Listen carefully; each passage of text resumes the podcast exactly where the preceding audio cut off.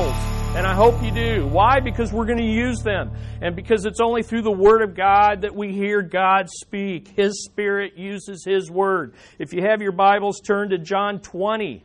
John 20, 19 through 31. John 20, 19 through 31. This is part two of a two uh, part lesson on a close encounter. What happens when a peaceful phlegmatic encounters the risen Christ?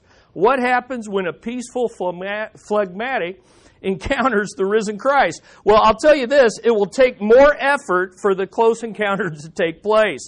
In fact, uh, due to the tendency of a, a quiet will of iron and stubbornness, it's going to take two resurrection appearances to get through the stubborn unbelief of the apostle Thomas. And so the structure of this passage, we said uh, two weeks ago, is uh, it's one story that's made up of two appearances that's focused first of all on Thomas's absence. And so look in your Bibles at chapter 20 verses 19 through 25. 19 through 25. Let's read that. So when it was evening, on that day, the first day of the week, that is Resurrection Sunday, the first Easter, and when the doors were shut where the disciples were for fears of fear of the Jews, Jesus came and stood in their midst and said to them what? Peace be with you. And when he had when he had said this, he showed them both his hands and his side. The disciples then rejoiced when they saw the Lord. So Jesus said to them again, because he knows these guys are not hard of hearing, but hard of believing. Peace be with you. As the Father has sent me, I also send you. Great reminder that Christ doesn't reveal himself to us for us to sit, sour, soak, and just have a spiritual experience, but to go on a spiritual mission. He has a purpose for you.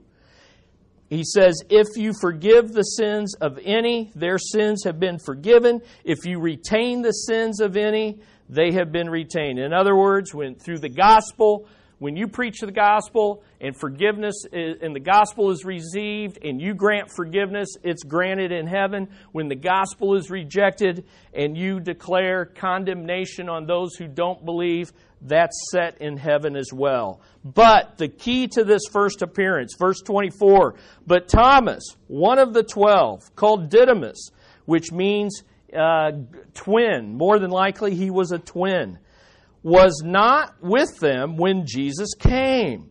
So the other disciples were saying to him, We have seen the Lord. But he said to them, Unless I see in his hands the imprint of the nails, and unless I put my finger into the place of the nails and put my hand into his side, I will not believe. Now that's the first appearance. So what's interesting is verses 26 through 31, one story, two appearances. The second appearance, and that's what we're going to study today, notice it says after eight days. And so we have a second appearance. Well, we'll get to that. Let's just read it. After eight days, his disciples were again inside, and Thomas was with them. Jesus came, the doors having been shut, and stood in their midst and said, Peace be with you. Sounds familiar. Then he said to Thomas, first time absent, this time present, Reach here with your finger and see my hands. Reach here with your hand and put it into my side and do not be unbelieving, but believing. So we'll leave it right there. Well, let's look at our what we saw. So last week, the first appearance, which is verses 19 through 25, we saw it's a room of conflicted followers the eleven were believing but doubting. There's the conflict in their hearts. Believing but doubting. Just like us. We believe these things and yet we doubt them. They were believing and doubting and yet Thomas was a difficult disciple. He wasn't just uh, uh, doubting, he was difficult. And so we saw in that first story, the ten were locked out of faith in the living Lord by fear.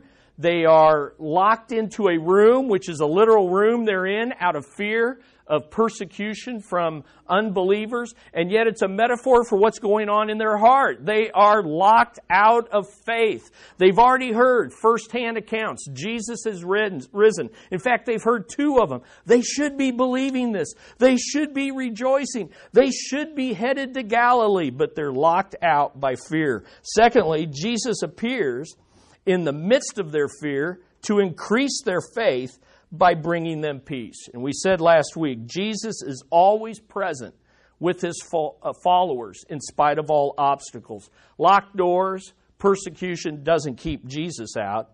He's present with us in our trials. Secondly, he always has a purpose for his followers. He doesn't just give us peace to make us happy, he gives us peace so that we can fulfill his purposes. And then, thirdly, Jesus always has power to enable his followers. So we saw that last week. And the key thing is, Jesus is absent and chooses to be a difficult, and chooses to be difficult. So he's like, we don't know. We're not told what he's doing or why. But the whole story, once you get to the whole story, it seems like due to his his persistent, stubborn unbelief, he said, I'm out of here. And I think it's due to his personality as well. We saw that he's called Doubting Thomas. That's how he's known often.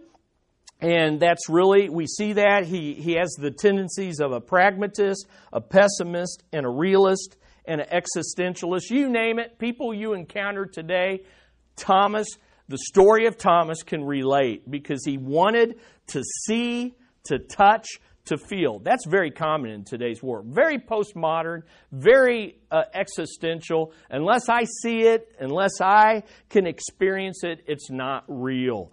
And yet, Jesus is trying to take him out of that, trying to deliver him out of that. And so we see that more than doubting Thomas, he was demanding Thomas. He was demanding Thomas and uh, he was just he was a pessimist. He he simply refused to believe and he starts stating demands instead of trusting and obeying according to god's demands. He he's making conditions instead of making a confession. He is taking it like skeptics do.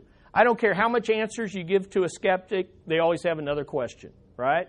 No matter how many evidences you present, they want more proof. And that's exactly what Thomas is doing.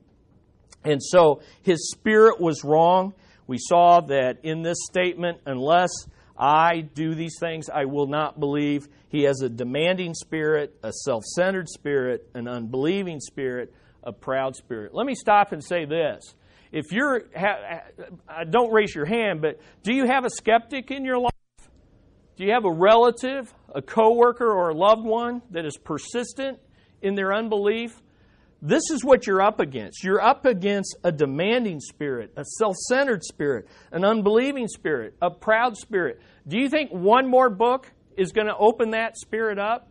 Do you think one more argument, one more, uh, you know, gospel presentation by you? Well, God could use all things. What I'm trying to say is look, you're not going to reason someone out of that. God's got to deliver them. And He uses the gospel, He uses you, He uses arguments, He uses evidence, He uses uh, books and tracts, church services, you name it, podcasts. He'll use anything. But please understand, we've got to be praying that God would change hearts. Amen? It's only God that's going to do that. And it's only because guess what? For a whole week, Thomas is listening to the other uh, 10 disciples. We saw him. You should have seen him. He showed us everything. He showed us the nail prints. He showed us it. He ate. And, and he wasn't a ghost. I mean, he listened to that for a week. How did, how did it work for him? How did it work for him? No, nothing's changing.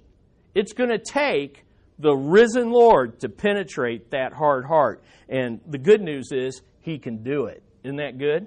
And He will meet the skeptic where they are and change them. So that's pretty exciting. So let's see it. Here's what He needs He still needs a convicting encounter with the risen Lord. He needs a convicting encounter. So as you share good news and show love to a skeptic, you pray that they would have a convicting encounter with the risen Lord. As you share your testimony, as you befriend, some of you are very good friends with unbelievers, which is tremendous. But you have been sent on a mission. And that mission is to share the gospel so that they have a convicting encounter with the risen Lord. So here's what's going to happen. In the rest of the passage that we read, Thomas is going to be honestly confronted for a humbling purpose. So let's look at this convicting encounter. What will it look like?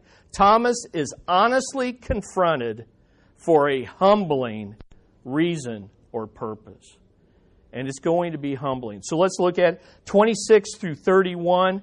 We read the first part of that. Notice in verse 26, the whole key is set up the appearance is set up in verse 26. Notice, this is the living Lord's repeat performance. I mean, this is a repeat performance set up and, and made, made for what one person? Thomas. Now, isn't that amazing? I thought he was the skeptic. I thought he was the stubborn one. Why is Jesus being so gracious? Whoa. Because that's the kind of Savior he is. Isn't that beautiful? Now, is he all soft and, and mushy? Is Jesus all soft and it's all compassion? Oh, Thomas, I understand. No, he, he's compassionate to do this for him, but it's going to be challenge. It's going to be humbling, and it's going to be confrontational. And in a sense, he's going to throw Thomas's words right back in his face. So let's take a look at it. What happens? The living Lord's repeat performance for Thomas's sake. So look at first, verse 26. First of all, it all happens on the same day, after eight days. Well, what's that mean? Sunday, but one week later. Sunday, but one week later. Now, if you'll read commentaries and those kind of things, eight days, and if you think like we do in our culture, you'll count, okay, well, Sunday, it happened the first time on Sunday, so eight days, you count Monday, Tuesday, Wednesday, and you arrive at Monday. So there are some who say this took place on Monday. Did I count that out right? I think so. What, was it? Monday, Tuesday, Wednesday, Thursday, Friday, Saturday, Sunday, Monday. Yeah, see, eight days. But the way the Hebrew culture, the way the Jews of that day counted days, they counted the first day and the last day as one day. And so you start counting from Sunday, Sunday, Monday, Tuesday, Wednesday, Thursday, Friday, Saturday. Sunday is the eighth day. This happened one week later on Sunday. Okay, so it's the same day, the Lord's Day. Secondly, it's the same people. His disciples were again. So it was definitely the 10 now plus Thomas, 10 plus Thomas, and perhaps other disciples, because the first time it was more than just the uh, 11, it was other disciples as well. But it was the same people. Thirdly, same situation. It's inside locked doors. Now, what does that tell you? About the other 10 who believed a week earlier. Do what, Carmen?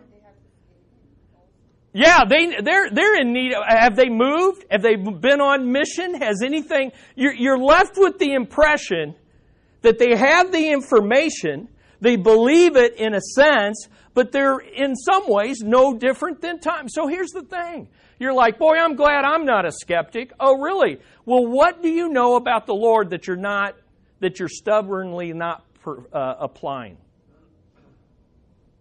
See, is it just head knowledge? What do you need to be applying? See, that's really faith is put into action. And, and so it's very interesting. It's the same situation inside with the doors shut.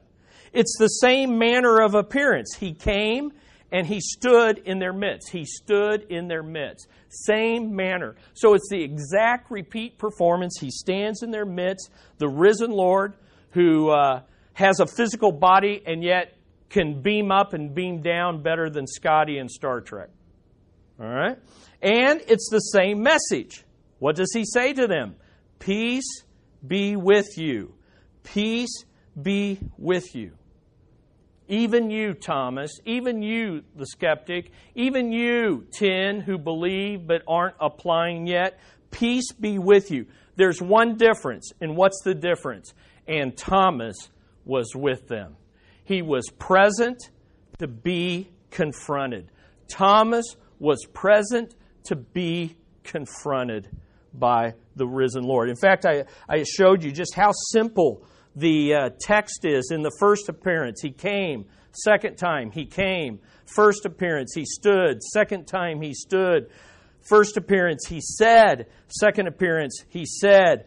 But in that first appearance, he showed them the nail scars. But in the second one, he says to Thomas, and he doesn't just show, he confronts and he challenges his unbelief. Isn't that wonderful how the Bible, and you guys can study this. You can look and observe this in your own Bible. You just need to read the story, get a pen and paper, and observe differences. Number two, the living Lord's honest confrontation.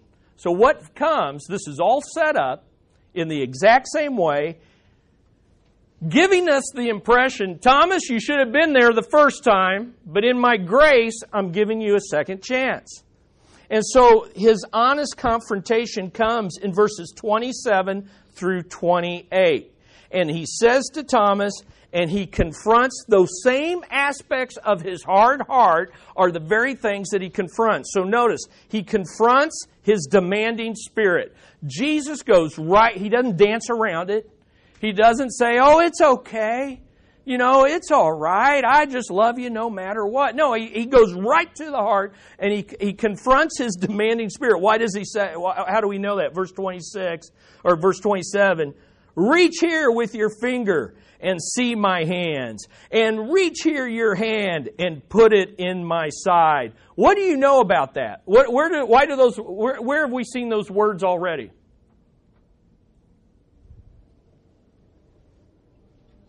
Do what? Yeah, it was exactly, these are the very words. Guess what? Jesus heard and saw everything, not only in Thomas's heart, but in his words. Hey, Jesus, right here, right now. He's here when you're not in this building. He's here Monday through Saturday. He's present with you and with me. He sees all that we see, He hears all that we say, He knows what's going on in our heart. This is scary good, okay? But it's scary. And it should be convicting. All right? So he confronts, start reaching your finger. I like how the message paraphrases it. It says, Then he focused his attention on Thomas. Take your finger and examine my hands. Take your hand and stick it in my side. okay, I mean these are these are that's the tone. I mean these are strong words because you know what? When you have a hard heart, it takes it takes love, compassion, mercy, but it also takes strong rebuke to break through. If there's going to be breakthrough. Jesus takes Thomas up on his stubborn demands the, the, the, the wording here, the wording is start, it's a sharp command that says start putting, start putting uh, your hands in. And so if, the idea is Jesus is now here and he's like, okay, Thomas, you know, you, you had these big demands. Well, what do you think Thomas just, oh, hey, you know, I was just waiting for this opportunity. Could you stick your hand out? Because I really, I'm sincere. I, no. It reveal he's insincere. It's just easy to make demands of God when we think He's way up there and not realize that He's right here. And so Jesus says, All right, here I am. It's time to man up. Start poking around. Come, start shoving it in here. Check it out. This is what you wanted. Wow, start doing this.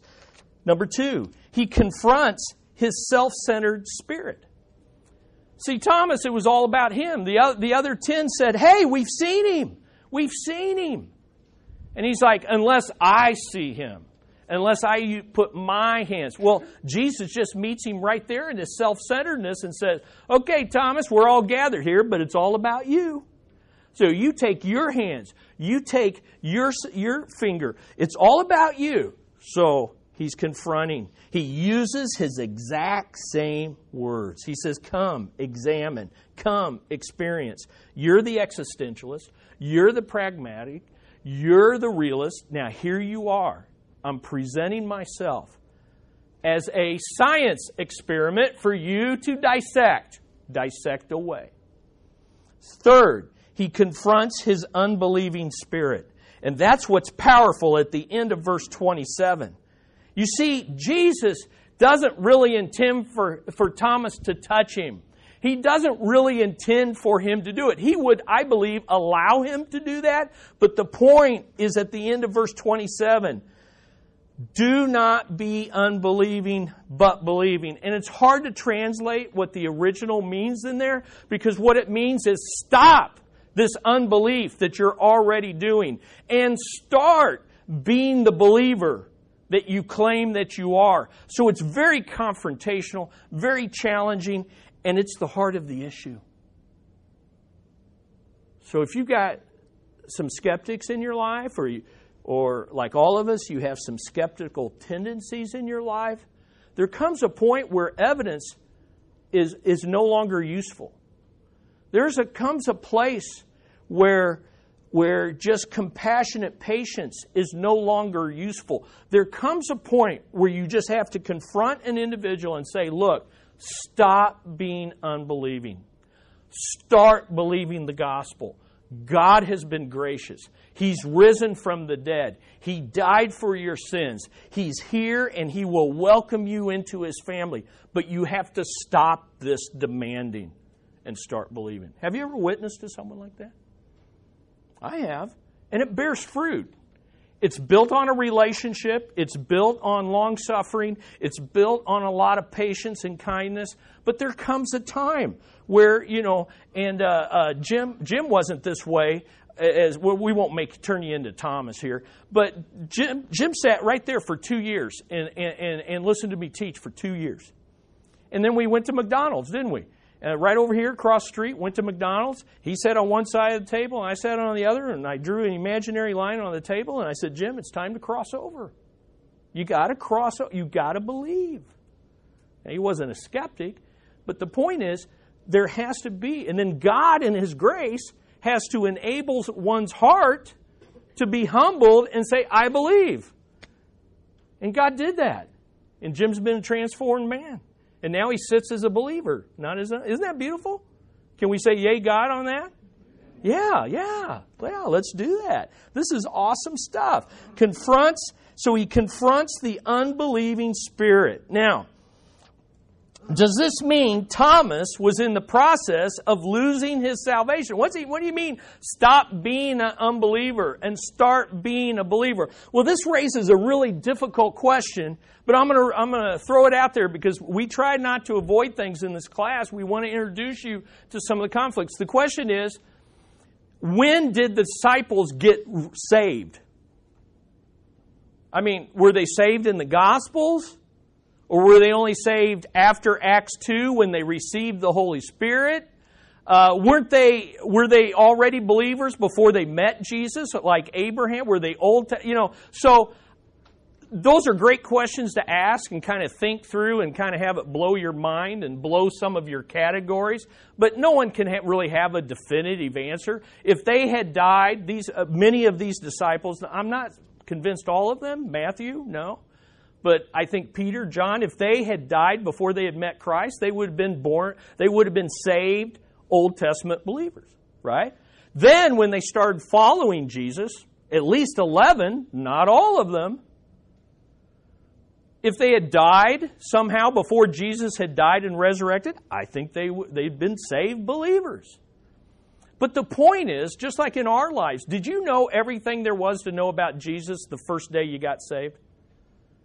Do you now, if you've grown in the Lord, do you ever look back and wonder, did I even believe? Did I even know enough to be saved? You see what I'm saying? You continually, there is a point, there is a point where you cross from unbelief to belief. Are you hearing me? There is a point where you know enough of the gospel, enough of who Jesus is, and what He has done for you that you cross from unbelief to belief, from darkness to light. But you will continually, the Lord is present now in your life. You're hopefully getting under the Word of God. You're learning more about Him. And as you, your knowledge grows, your faith grows, doesn't it? And you're, you're, it's like you're, you're, you're not getting saved over and over, but you're confronted and saying, wow, that simple gospel, I need, you know, that gospel's growing. The God I'm following is growing. His claims on my life, I'm understanding them more, and it's taking more faith. It's taking greater obedience. I, you know, and, and that's what I think is happening here. But here's the point. Was Jesus in the process of losing his salvation? No, he was in the process of proving he really was a true believer. T- Jesus is saying, Thomas, you say these things, but you're, you're acting, you're thinking, and you're demanding like an unbeliever. It's time to step up and prove who you really are. Stop being unbelieving and start being believing. Jesus does here what has become politically incorrect in Christian circles. He questions Thomas's faith. I mean, he was sincerely questioning. Now, does he know? Yes, he knows. He's not questioning so that he can find out. He's questioning so who can find out? So Thomas can find out. So he's questioning his faith. He confronts his hard heart. Stop this.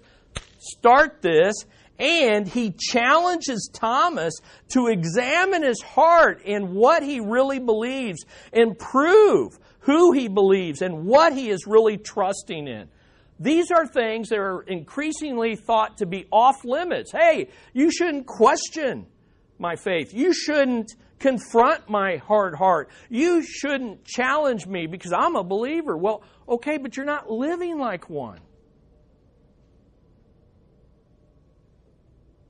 And so he challenges. The same things in the in the New Testament. In 2 Corinthians 13, 5, listen to what Paul says to the Corinthians, a church of professed believers. Here's what he says Test yourselves to see if you are in the faith. Examine yourselves. That's exactly what that's exactly what Jesus is doing. Or do you not recognize this about yourselves, that Jesus Christ is in you unless indeed you fail the test? 2 Peter 1.10. Peter, one of the guys in that room that, that Sunday, said this to other believers. Therefore, brethren, be all, more the, be all the more diligent to make certain about his calling and choosing of you. For as long as you practice these things, you will never stumble. He's saying the same thing. You got to check who you really trusted in. And is that being demonstrated? Finally, he confronts and breaks his proud spirit. He confronts and breaks the proud spirit. And we, we know that because in verse 28, look in your Bibles, verse 28, Thomas responds, and look at what he says. Thomas answered and said to him, My Lord and my God. My Lord and my God. Whoa, one, of the great, one of the greatest skeptics in the New Testament makes one of the greatest confessions of faith in all the Bible. My Lord and my God. Now, notice how Jesus answers. Uh, G, uh, Jesus says, or how Thomas answers. Jesus says to Thomas, Stop believing, or stop being unbelieving, start being believing. And Thomas' response isn't, I believe. See, we would expect him to say, I believe, but he doesn't say, I believe. What does he say? What? My Lord and my God. He says more. He's not making a mere mental decision to trust Jesus as this kind of abstract, out there Savior as an insurance policy in his back pocket. He's like, whoa, this isn't about just saying, I believe in you. It's about your claims on me. I'm making a faith commitment. You're my Lord and you're my God. Isn't that powerful?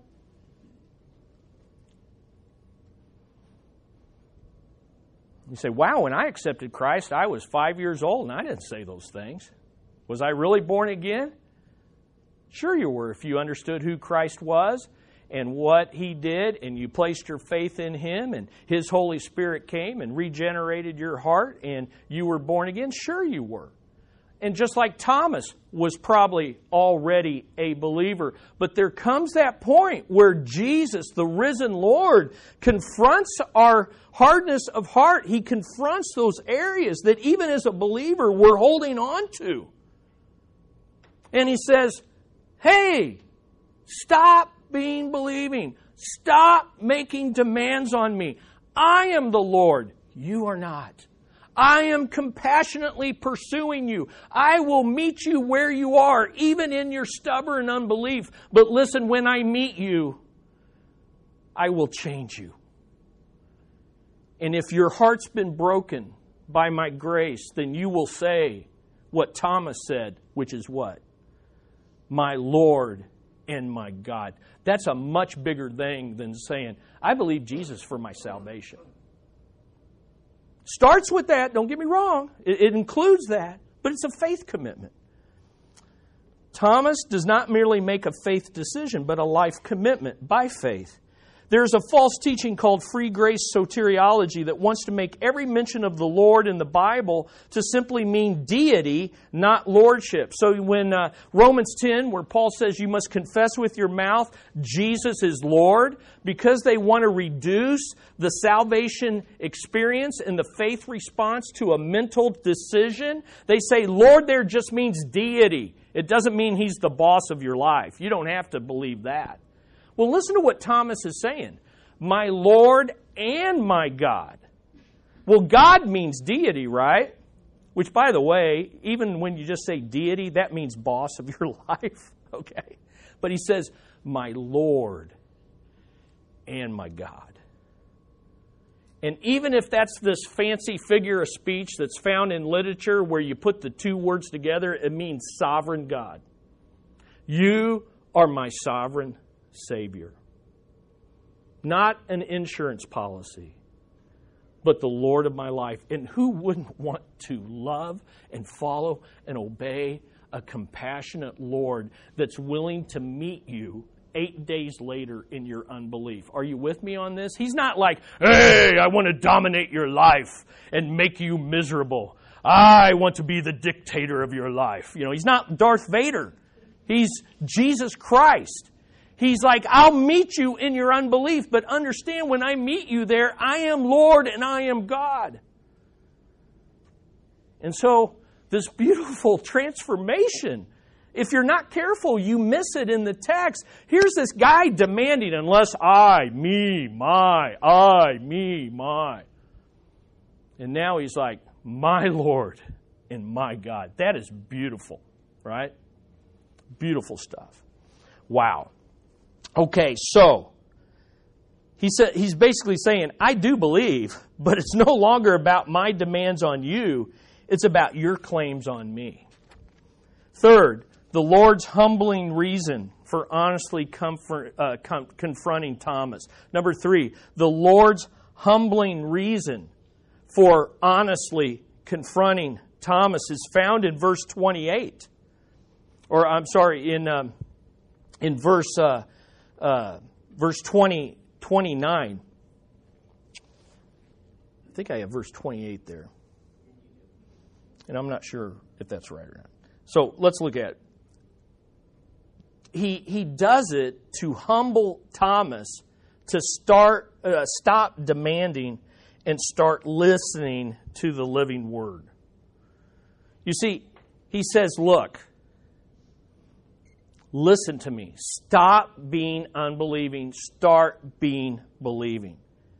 And so he's humbling Thomas to stop demanding and start listening. Now, here's what's interesting Thomas has been listening to the other disciples' witness for eight days, and he hasn't believed. And Jesus is saying, Look, their witness should have been sufficient. Stop it. Their witness is sufficient. Stop it. Two, and also it's the witness of his words, Jesus, because Romans 10 17 says faith comes by hearing, and hearing by the word of God. So he's humbling him to stop demanding, start listening, but he's also motivating Thomas to stop doubting and start believing in the living Lord. He's trying to motivate him. And he's motivating him in a way different from Mary. Would you agree? He's motivating him in a way different from the two disciples on the Emmaus Road. Would you agree? Yeah. And so Mary, it was emotional and it, it was to her emotions and it was simply a word, Mary. To the Emmaus disciples, it was to their uh, mental capacities and their understanding. And he explained the whole Bible cover to cover. But to Thomas, he's addressing his will. And he's trying to motivate this guy that has gotten in this rut of stubborn unbelief. And he's trying to, you ever been in a rut with a car? How do you get a car out of a rut? Do you gently just try to, try to get it out? What do you have to do to get a car out of a rut? You got to jerk the wheel, don't you? You got to jerk that wheel and it pops out. And that's what he's trying to do with Thomas's heart. So, the Lord wants to do, do what? Well, yeah, indeed it will. It depends on who's steering the car, right? Okay, and that's the idea. That's exactly it, Bill. Uh, so, the Lord wants to do the same thing with us. So let's look at it. What, what's this mean for us? I hope you're already picking up on application. Number three, a close encounter of the motivating kind, the living Lord with the living faith. He wants to motivate you through this story to have a living faith, not a dead faith. Thomas had a dead faith. He knew it with his head. He hadn't surrendered in his heart. Number, so, why am I not more vote, motivated to trust the Lord and live with Him on a daily basis? Man, don't glide over that question. How can I motivate others to believe in and live for the Lord Jesus Christ? Well, couple things I want you to see. Number one, a living faith is motivated to believe in the living Word a living faith is motivated to believe in the living word. What motivated what motivated Thomas to believe? Please get this. Was it touching? No. Was it seen? Yeah. But ultimately, what was it? He had to put faith in what he heard Jesus say. He had to put faith in what he heard Jesus said. And that's the good news. It wasn't, he, I, he never touched the Lord. That's not the point of the story. Thomas did get to see, but more importantly, Thomas heard. And that's the good news. Look at John 20, 28 through 29. Thomas answered and said to him, My Lord and my God. Jesus said to him, Because you have seen me, not touched me. Because you have seen me, have you believed? He's even questioning that. He's saying, Thomas, you're believing now, not because you saw me, but because you finally got it. You're trusting what I have said. Did you believe me because you saw?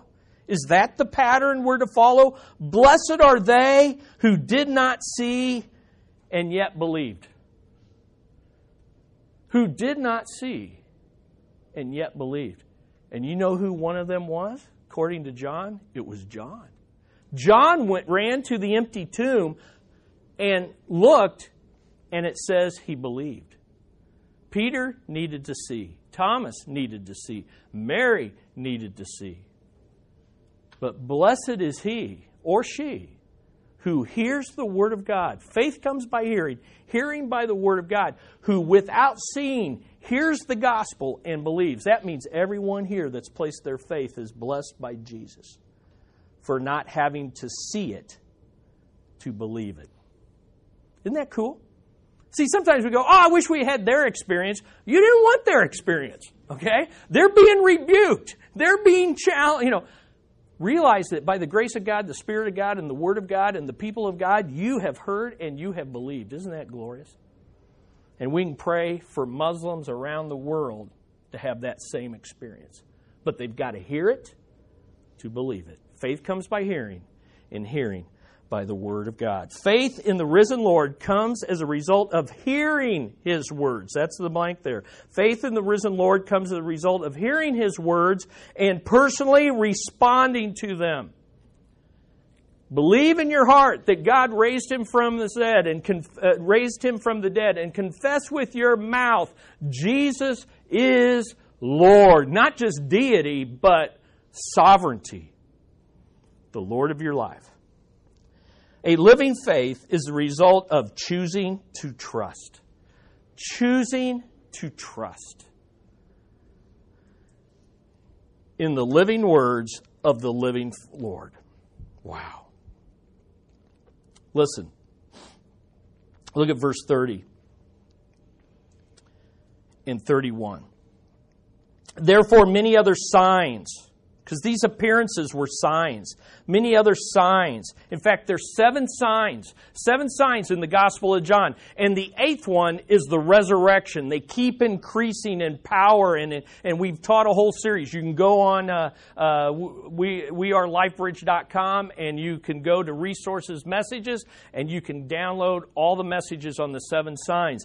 But the eighth sign, the climactic sign, is the appearance, the resurrection, and the, and the appearances to his disciples. But listen, there are many other signs Jesus also performed in the presence of the disciples, which are not written in this book. You don't have to know about all the miracles. You need to know the miracle maker. Believe in miracles, but trust in the Lord. But these have been written. It's the Word of God, so that you may believe that Jesus is the Christ, the Son of God, and that believing you may have life in His name. So notice in that verse, notice that Thomas's confession is the climax of the Gospel of John, and it teaches us at least four things. So remember this. One, Jesus knows me and my deepest needs. He called out Thomas by name. Listen, he knows your name, he knows you.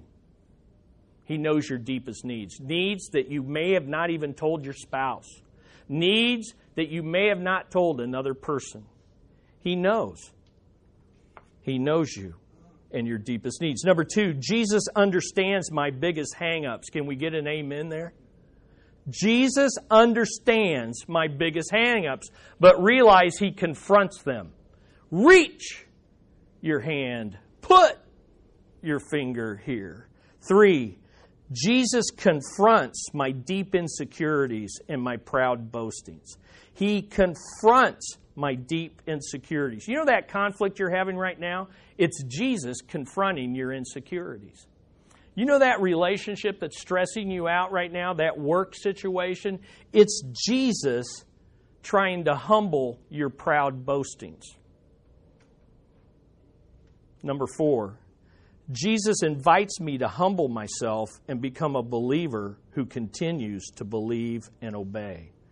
Jesus invites me to humble myself and not become a believer with a decision in the past that I can then forsake, but to continue to believe and obey.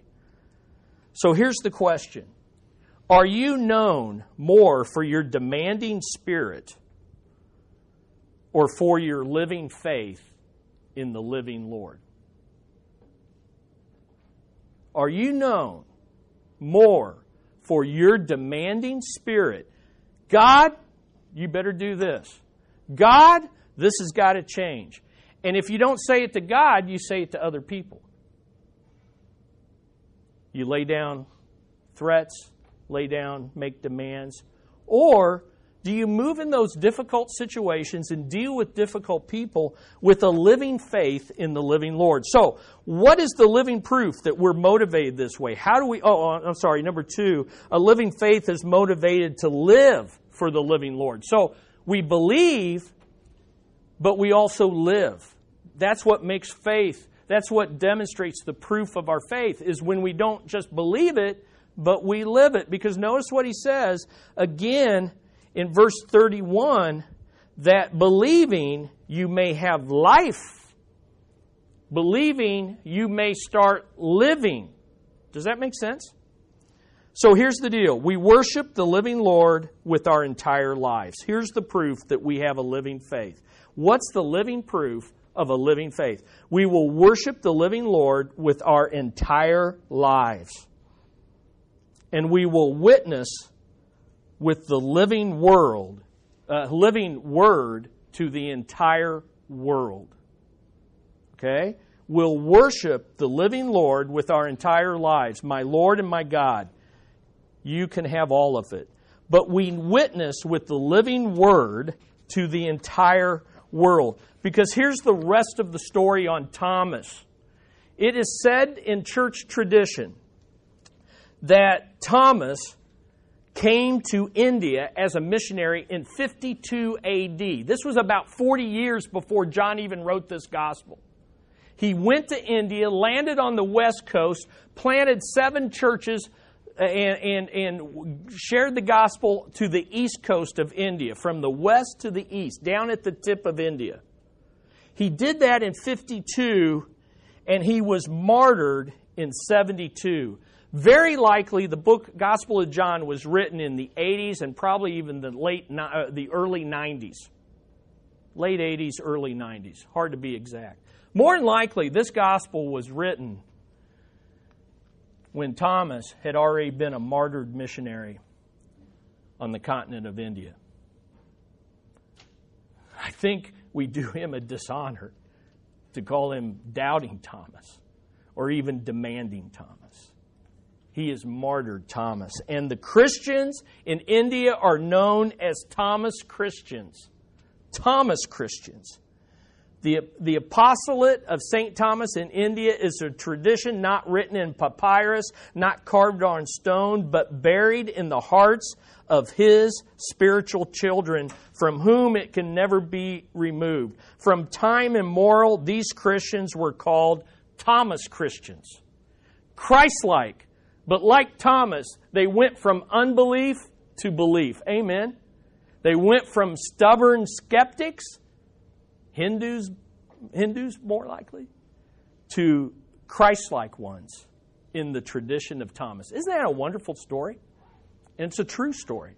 And guess what? You have a spiritual story.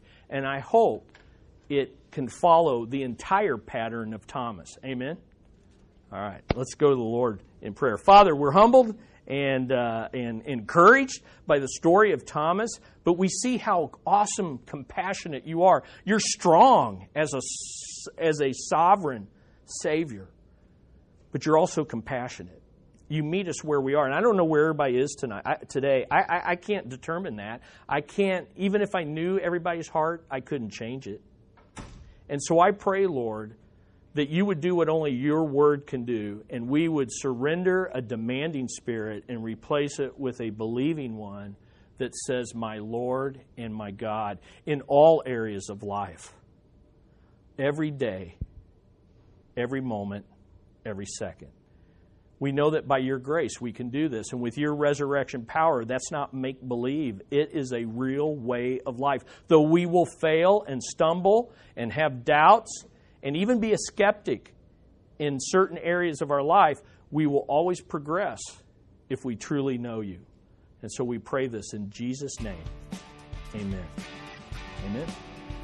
Man, good stuff. I love the story of Thomas, and I hope you do too.